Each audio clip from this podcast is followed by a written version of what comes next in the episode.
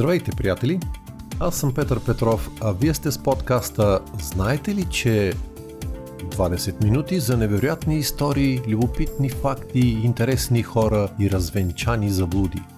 Приятно прекарване!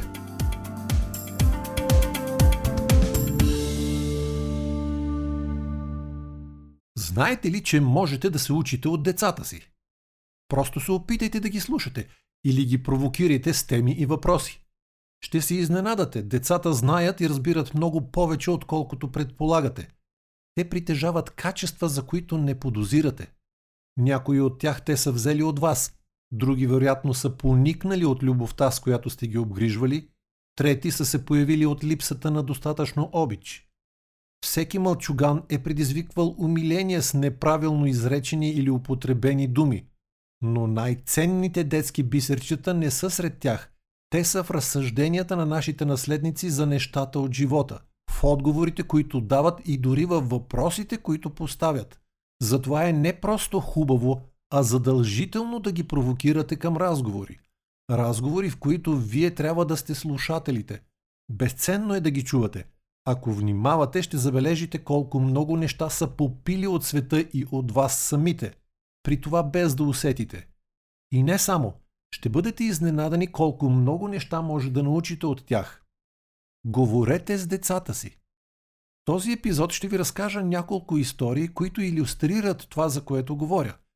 Те са пълни с онази невинна естествена откровеност, притежавана само от малките деца. Със сигурност ще ви накарат да се усмихвате, пък и надявам се да се замислите. Дами и господа, предстои ви среща с внучетата ми Лъчко и Лия. Приятни минути!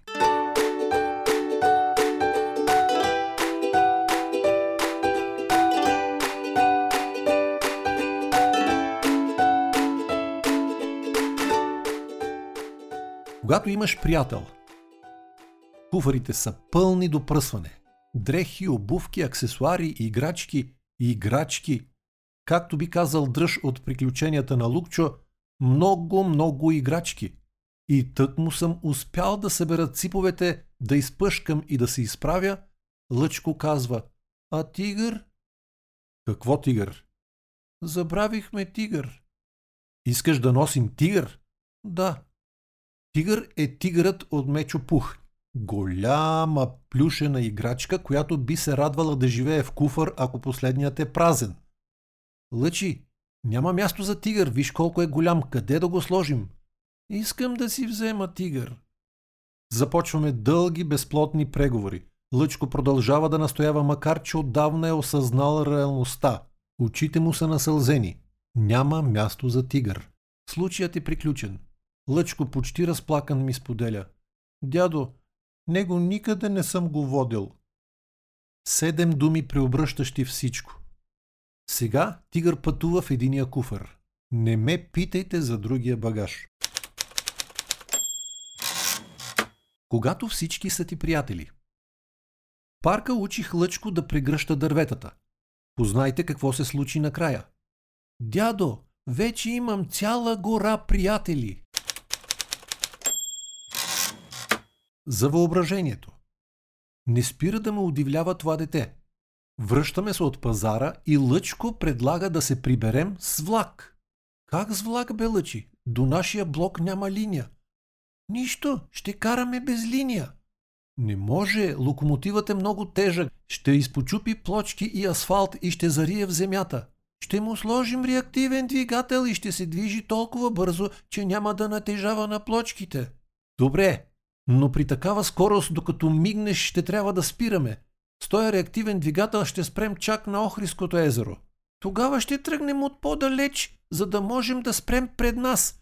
Например, от Китай. Е, от Китай.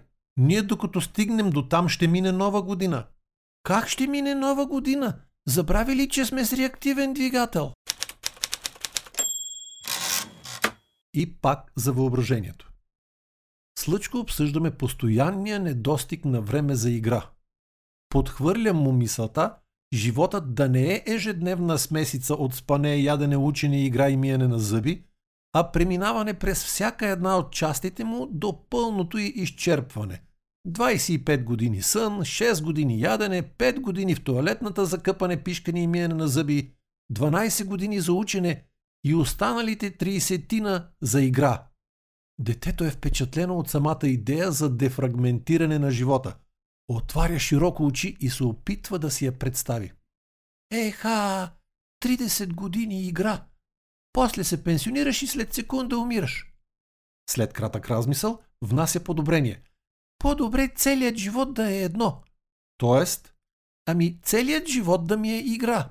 Но тогава как ще се прехранваш, като не си учил и не си произвел нищо? Ами нали някой друг цял живот ще произвежда, пояснява мълчуганът. Едва сега схващам, че идеята вече не е за дефрагментация на живота, а за функционализация, сиреч живот-функция. Лъчко си избираше функцията игра. А какво ще кажеш вместо тези сложни промени животът да бъде с фиксирана възраст?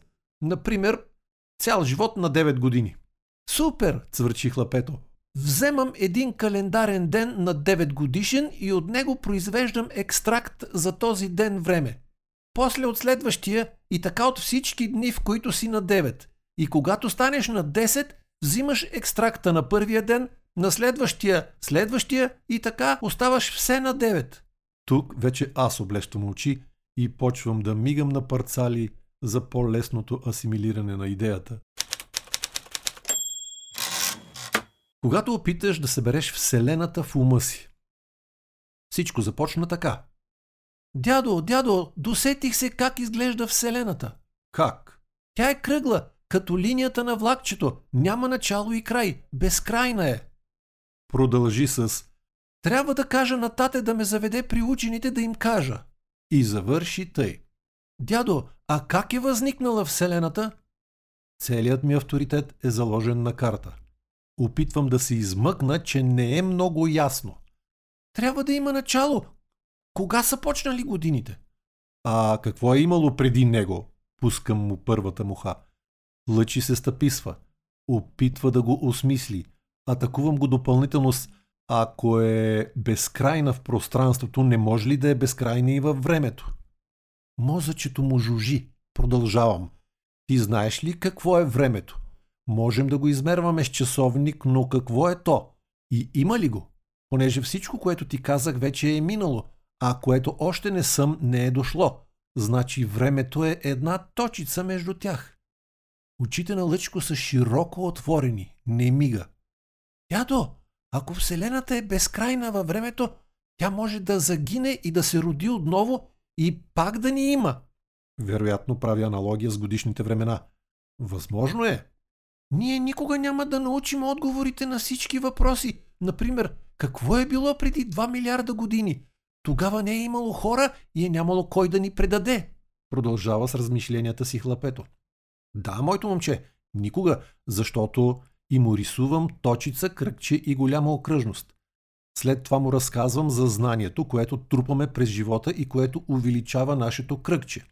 Но колкото по-голямо става то, на толкова повече въпроси не знаем отговорите, защото се увеличава границата ни с неизвестното. Лъчко е допълнително същисан от този парадокс. След малко заключава, че да си новородено, точката, е най-добре. Подхвърля му, че като порасне ще има възможност да намери отговорите на някои въпроси сам. След това му предлагам да излезем с колелата в парка. За днес стига толкова. Цял живот. Лия, хайде бързо, че закъсняваме, казва тате, защото денят не чака, а има толкова много неща за свършване. И тича детенцето, колкото му кръченцата държат. А после тича отново след тате, който почти я влачи за ръчица, защото няма как трябва да се бърза за друго едно място.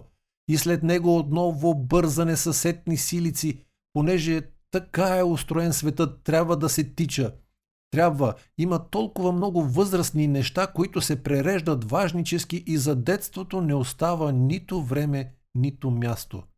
А когато тате все пак смогва да стигне за всички днешни спешности и сяда да поеме дъх, Лия примирено пита «А сега за къде ще бързаме?»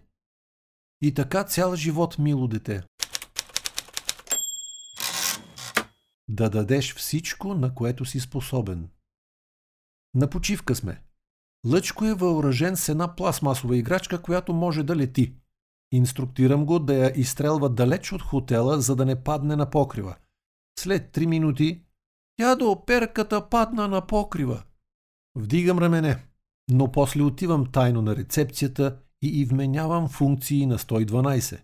Момичето звъни на някого с поръчка за спешна спасителна мисия, след броени минути бърза техническа помощ пристига, човекът се запознава с обстановката, разбира, че няма да стане със стълба и цъфва на покрива по вътрешни пътища.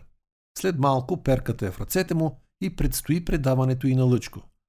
Пасителят. Какво ще направиш ти за мен, който ти спасих играчката? Лъчко, след кратко замислене. До година ще си донеса легото и ще ти направя от него каквото си поискаш. Ето ме! След половин час на храбри прокламации как всичко ще си изяде, Лъчко е останал сам на масата с пълна паница и тъжна физиономия. Решавам да приложа иновативност. Когато си изядеш последната лъжица, ще станеш невидим. Лъчко наостря уши и след кратък размисъл решава да провери. Момента, в който я изяжда, започва да се оглежда. Той, разбира се, се вижда, но аз не го. Тук ли си? казвам. Ето ме, отговаря Лъчко. Къде? Ето ме. Къде отиде бе дете? Ето ме. Настоява Лъчко, вече без усмивка и с първи нотки на тревога. Хубава работа, наистина изчезна, тюхкам се аз, обаче положението явно е станало непоносимо. Лъчко зарязва мястото си, идва при мен, сгушва си и почва да маха с ръка пред очите ми. Ето ме, ето ме, виж ме! Как да не го видя след това? Не правете така. Мама и тата отиват на някакъв протест. Налага се да вземат Илия. На въпроса къде отиваме, отговарят на шега да набием лошите. На протеста, виждайки застрашителната скандираща тълпа с знамена, зурли, свирки и тъпани, детето оплашено пита «Тези ли трябва да бием?» И след поредния отговор на шега «Да», малката се разплаква. «Аз няма да мога!» Изведнъж осъзнали каква грешка са допуснали, мама и тате се впускат да я успокояват. Накратко казано, Лия ги напердаши тогава. Не си правете неуместни шеги с децата. Когато сте сериозни, те ви разбират буквално. За сънищата. Лъчко. Дядо, сънищата като пръцкането ли са? Като какво? Като пръцкането, дишането, мигането. Едва сега разбирам въпроса. Всъщност, детето ме пита дали сънищата са физиологичен процес. Когато главата ти ражда идеи. Сутринта в детската стая не се диша. Изпръскане сигурно цял дезодорант. Деца, какво е ставало тук? Мълчат. Какво сте правили? Пак мълчат, но се споглеждат подканящо. Няма да ви се карам, само кажете да знам. Лапетата почват да си прехвърлят. Ти кажи, опитва се да се отърве от осложнения Лия. Ти кажи, ти го предложи, контрира Лъчко. Да, ама ти го направи. Лия, кажи ми ти. Лия мълчи. Лъчко? Ами, имаше един комар и Лия предложи да го отровим. Когато 21 е по-малко от 44. Сутринта имахме сериозно пререкание с Лъчко. Причината е изоставането с графика за четене на Карлсон – Остават му последните две глави от третата част и той се оправдава, че били цели 44 страници. За моя изненада, след обяд хлапето се е ровило из библиотеката, търсейки други детски истории и е намерило едно старо издание на книгата, където се оказва, че последните две глави са само 21 с иллюстрациите. 21! Лъчко, който стриктно мери дневната доза четене на страници, Съкън да не се прекара с малко повече, решава, че със старата книжка ще му е доста по-изгодно и със светнал поглед обявява «Дядо, аз ще ги прочита от тази книга. Даже и сега започвам». Колко голяма е една малка разлика в размера на шрифта.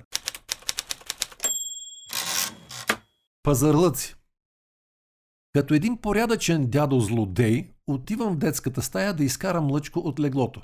След кратка схватка той ядосано. Ти може да си по-могъщ, но аз ще те надхитря, след което изчезва от полезрението ми. Решавам, че случаят е приключен и се отправям към туалетната, а нашият запречил вратата и ми иска за вход две стотинки. Две стотинки. Сумата ме усъмнява. Поглеждам към близкия шкаф, където изсипвам джобните си монети. Те са разтлани по една, нещо, което не правя, и установявам, че най-малката е от 10 стотинки. Явно Апашът е преценил, че нямам две. Давам 10. Пускаме. След малко, по време на закуската, по-слабият, но по-умен продължава отмъщението. И да знаеш, че следващия път ще струва 20 стотинки. Така ли? Дай си ми тогава 8 стотинки ресто. Нямам. Не ме интересува. А ти защо ми даде 10? Защото нямах две. И мен не ме интересува. О, а мога ли да се надявам на по-благосклонно отношение поне за рождения ми ден? Да ми подариш нещо? Секунда размисъл. Ще ти върна десете стотинки. Нещата от живота. Лъчко ме помоли да му намеря книжка за космоса. Книжка, в която се разказва за възникването на живота и Вселената, но не по бебешки, а сериозно. И така се наложи да връщам часовника 2 милиарда години назад, от което последва потребността да поясня за колко дълъг период иде реч, защото детето попита това колко е? 10 века? И след моето отрицателно поклащане на главата. 100 века! С широко отворени очи. От преобръщането на годините в столетия не му стана по-ясно, защото за децата 2 милиона века е точно толкова необхватно, колкото и 2 милиарда години. В интерес на истината, аз също се ококорих, когато Лия на 6 зададе въпроса как така се появява един човек и после от него друг? Толкова съм бил изненадан, че започнах да обяснявам за птичките и пчеличките. Добре, че вътрешният ми глас взе да крещи, че детето всъщност пита друго. Лия искаше да знае как се появява човекът като вид, като същество, а не като бебе, и как след това от него се появяват другите човеци. Сега като мисля за това, допускам, че в нейната главица представата изглежда така. Някой нарисува едно човече и после го размножава на копирна машина. Вероятно няма нужда да споменавам, че опитите ми да предам на разбираем за децата език теориите за началото на живота, за едноклетъчни организми и еволюция завършиха с съмнителен успех. Във всеки случай, когато отплеснах в грешната посока за бебетата, Лъчко, с когото вече сме водили разговори на тази тема, не пропусна да зададе въпроса, на който още не получава удовлетворителен отговор. Как точно семето отива при яйцеклетката? По въздуха ли? После имаше уточняващи въпроси от рода на А жена, която няма мъж, в смисъл на неомъжена, може ли да има бебе? Накрая на това отклонение замислено изказа предположението, че в тая работа май целувките имат някаква роля. За последното потвърдих и добавих и прегръдките. А след това поговорих с майка му, че е време за онзи разговор. Завръщане в бъдещето. Подложих лъчко на завръщане в бъдещето. Без предупреждение, направо в дълбокото, директен сблъсък с една от великите загадки пред човешкия ум. Знаете ли какво е да гледате как едно 8 годишно дете стои на прага на внезапно отворила се врата, където изобщо не е предполагало, че може да я има и която му разкрива мъничко от мистерията на това непонятно нещо времето да чувате как жужи мозъчето му, включило се на пълна мощност в опит да проумее онова, което и най-великите физици не успяват. Да наблюдавате съсредоточеното му изражение и блъскащите се мисли. Да виждате възбудата от осъзнаването, че е установило контакт с нещо толкова тайнствено, неразбираемо и мамещо с възможности без край – да слушате пошторялото от тази среща детско въображение и да се налага да отговаряте на възникващите въпроси, породени от откриването на един непознат свят. Да трябва да успокоявате, защото стана ми мъчно, че унищожиха машината на времето. А миг по-късно тази необходимост да отпада, понеже са ви предложили да се потопите отново в новия свят с повторно изглеждане на трите епизода. Няма такова преживяване. Дори само мисълта, че веднъж отворена тази врата не може да се затвори вече е достатъчно отплата. Два дни по-късно Лъчко влита у дома с вик «Дядо, знам как да направя машина на времето!» Сега я втасахме. Задължителна и волна програми. Оставил съм Лъчко да си пише домашното. Пореден ден примерчета с омръзналото до втръсване умножение по 8. По едно време влизам в стаята да проверя отговорите.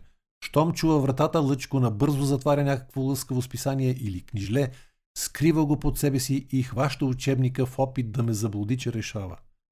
Какво правиш? Решавам задачи. Я да видя. И поисквам онова под него. Лъчко го изважда с неохота и какво мислите виждам? Вместо скучно домашно, детето се забавлявало с една книжка логически задачи и игри, от която вече изпонарешил половината. Тест Поставих Лъчко на изпитание. Кое предпочита? Да пръска с Маркуча или да играе на телефона? Слава Богу, избра Маркуча. Чудеса! Вчера бе поредният ден на протести и пазарлъци около ежедневния час задължителни занимания през вакансията, наложени от мама. Преговорите се водят около приключенията на Лукчо. В крайна сметка Лъчко склонява да я започне под един ред условия. Половин час по-късно го чувам да се смее и да разказва на сестра си смешките в прочетеното. След изтичане на часа, звънна на майка си да изподели каква интересна книжка е това, а днес на обяд отивам да си чета за Лукчо. Когато децата са добре информирани. Лия, защо си без чорапи? Иди да се обуеш. Ами, от чорапите получавам гъбички, е отговорът, който налага родителят да търси други доводи. Такива са децата. Шарени и по-добри. Оставайте ги да растат. Само чистете плевелите около тях и не опитвайте да ги слагате във вашите саксии.